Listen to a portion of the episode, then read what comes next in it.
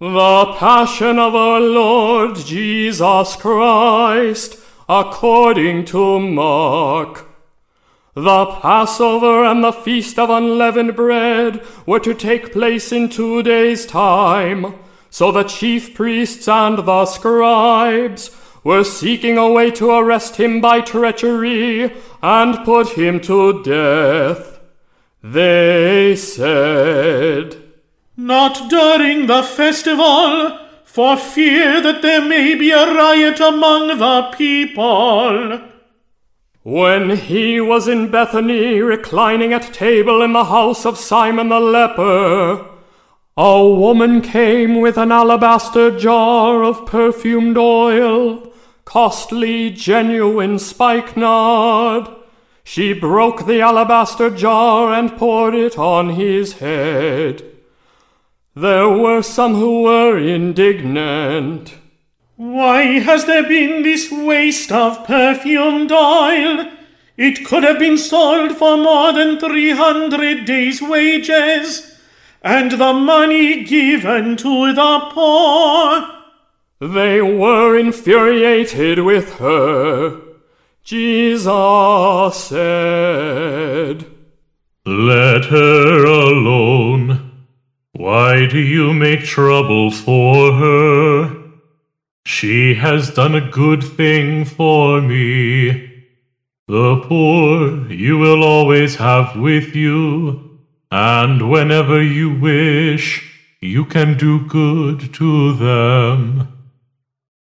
But you will not always have me.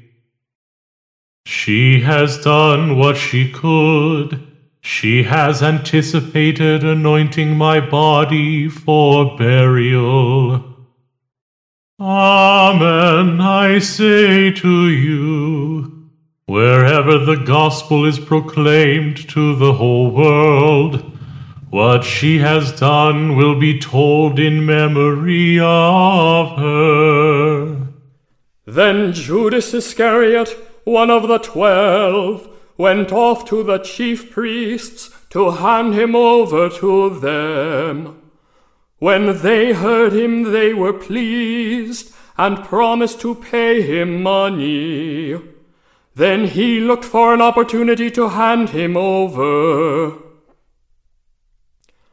On the first day of the feast of unleavened bread, when they sacrificed the Passover lamb, his disciples said to him, Where do you want us to go and prepare for you to eat the Passover? He sent two of his disciples and said to them, Go into the city, and a man will meet you carrying a jar of water. Follow him. Wherever he enters, say to the master of the house, the teacher says, Where is my guest room, where I may eat the Passover with my disciples? Then he will show you a large upper room furnished and ready. Make the preparations for us there. The disciples then went off, entered the city, and found it just as he had told them, and they prepared the Passover.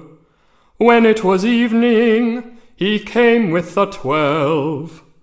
And as they reclined at table and were eating, Jesus said, Amen, I say to you, one of you will betray me, one who is eating with me. They began to be distressed, and to say to him one by one, Surely it is not I. He said to them, One of the twelve, the one who dips with me into the dish. For the Son of Man indeed goes, as it is written of him. But woe to that man by whom the Son of Man is betrayed. It would be better for that man if he had never been born. While they were eating, he took bread, said the blessing, broke it, and gave it to them, and said, Take it. This is my body. Then he took a cup, gave thanks, and gave it to them, and they all drank from it. He said to them, This is my blood of the covenant, which will be shed for many. Amen, I say to you, I shall not drink again the fruit of the vine until the day when I drink it new in the kingdom of God. Then, after singing a hymn, they went out to the Mount of Olives. Then Jesus said to them, All of you will have your faith shaken, for it is written, I will strike the shepherd, and the sheep will be dispersed. But after I have been raised up, I shall go before you to Galilee. Peter said to him, Even though all should have their faith shaken, mine will not be. Then Jesus said to him, Amen, I say to you, this very night before the cock crows twice, you will deny me three times. But he vehemently replied, Even though I should have to die with you, I will not deny you. And they all spoke similarly. Then they came to a place named Gethsemane, and he said to his disciples, Sit here while I pray. He took with him Peter, James, and John, and began to be troubled and distressed. Then he said to them, My soul is sorrowful, even to death. Remain here and keep watch. He advanced a little and fell to the ground, and prayed that if it were possible, the hour might pass by him. He said, Abba, Father, all things are possible to you. Take this cup away from me, but not what I will, but what you will. When he returned, he found them asleep. He said to Peter, Simon, are you asleep? Could you not keep watch for one hour? Watch and pray that you may not undergo the test. The spirit is willing, but the flesh is weak. Withdrawing again, he prayed, saying the same thing. Then he returned once more and found them asleep, for they could not keep their eyes open, and did not know what to answer him. He returned a third time, and said to them, Are you still sleeping and taking your rest? It is enough. The hour has come. Behold, the Son of Man is to be handed over to sinners. Get up, let us go. See, my betrayer is at hand. Then, while he was still speaking, Judas, one of the twelve, arrived, accompanied by a crowd with swords and clubs, who had come from the chief priests, the scribes, and the elders. His betrayer had arranged a signal with them, saying, The man I shall kiss is the one. Arrest him and lead him away securely. He came and immediately went over to him and said, Rabbi. And he kissed him. At this they laid hands on him and arrested him. One of the bystanders drew his sword, struck the high priest's servant, and cut off his ear. Jesus said to them in reply, Have you come out as against a robber with swords and clubs to seize me?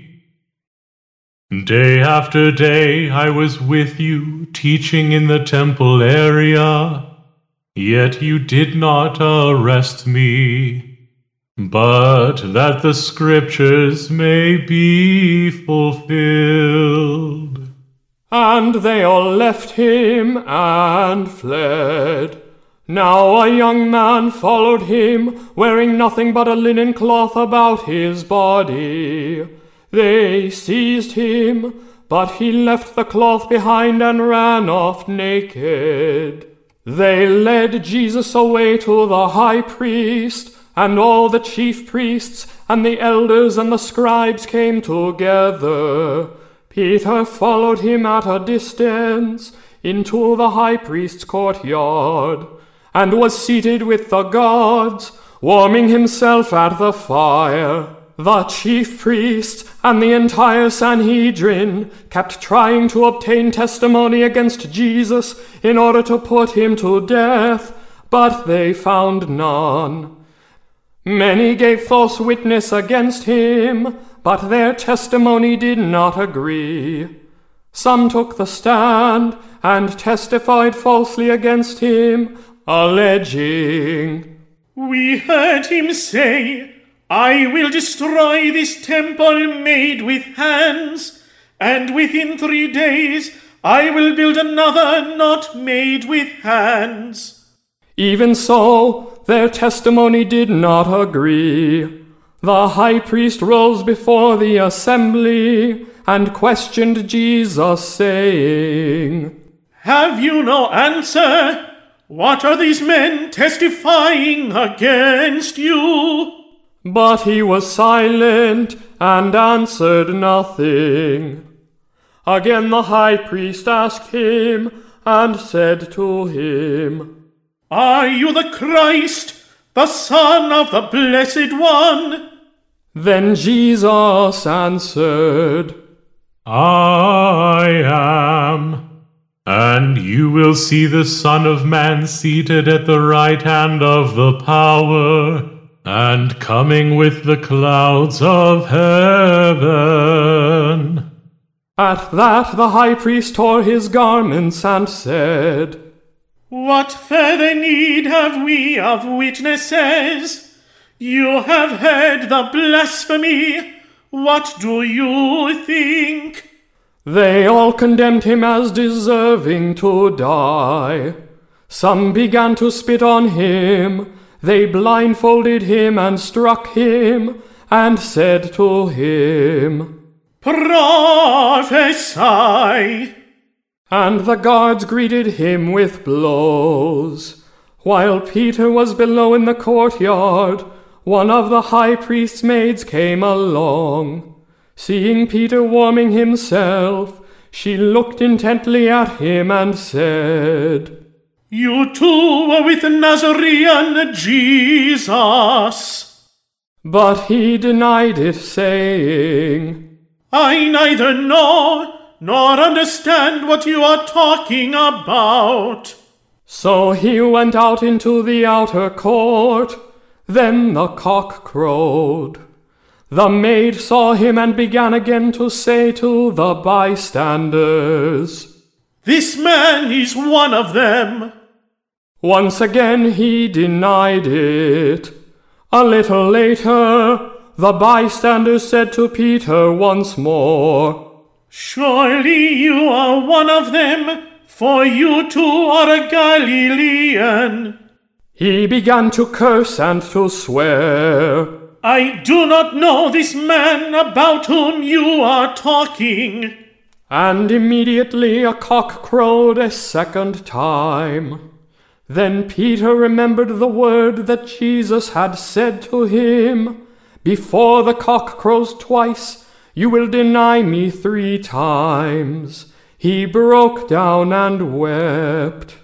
As soon as the morning came, the chief priests with the elders and the scribes, that is, the whole Sanhedrin, held a council. They bound Jesus, led him away, and handed him over to Pilate. Pilate questioned him. Are you the king of the Jews? He said to him in reply, You say so. The chief priests accused him of many things. Again Pilate questioned him. Have you no answer? See how many things they accuse you of. Jesus gave him no further answer, so that Pilate was amazed. Now on the occasion of the feast, he used to release to them one prisoner whom they requested. A man called Barabbas was then in prison, along with the rebels who had committed murder in a rebellion. The crowd came forward and began to ask him to do for them as he was accustomed. Pilate answered, Do you want me to release to you the king of the Jews? For he knew that it was out of envy that the chief priests had handed him over. But the chief priests stirred up the crowd to have him release Barabbas for them instead. Pilate again said to them in reply, Then what do you want me to do with the man you call the king of the Jews? They shouted again. Crucify him! Pilate said to them, Why, what evil has he done? They only shouted the louder. Crucify him! So Pilate, wishing to satisfy the crowd, released Barabbas to them, and after he had Jesus scourged, handed him over to be crucified. The soldiers led him away inside the palace, that is, the praetorium, and assembled the whole cohort. They clothed him in purple, and weaving a crown of thorns, placed it on him. They began to salute him. Hail, King of the Jews! and kept striking his head with a reed and spitting upon him. They knelt before him in homage. And when they had mocked him, they stripped him of the purple cloak, dressed him in his own clothes, and led him out to crucify him. They pressed into service a passer-by, Simon, a Cyrenian, who was coming in from the country, the father of Alexander and Rufus, to carry his cross. They brought him to the place of Golgotha, which is translated place of the skull. They gave him wine drugged with myrrh, but he did not take it. Then they crucified him and divided his garments by casting lots for them to see what each should take. It was nine o'clock in the morning when they crucified him. The inscription of the charge against him read, The King of the Jews. With him they crucified two revolutionaries, one on his right and one on his left. Those passing by reviled him, shaking their heads and saying, Aha! You who would destroy the temple and rebuild it in three days, save yourself by coming down from the cross.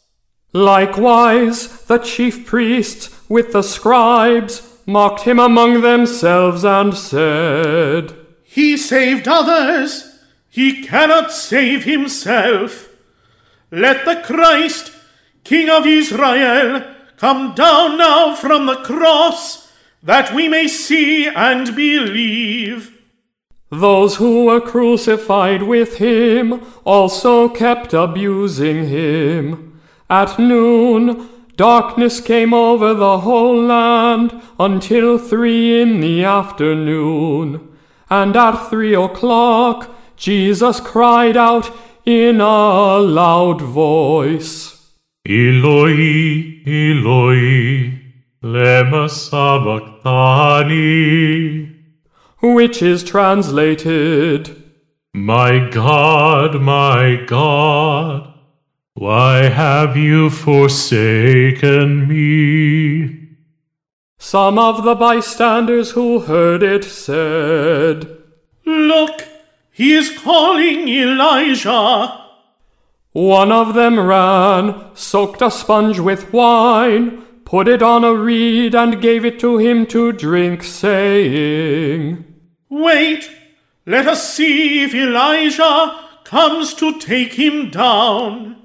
Jesus gave a loud cry and breathed his last.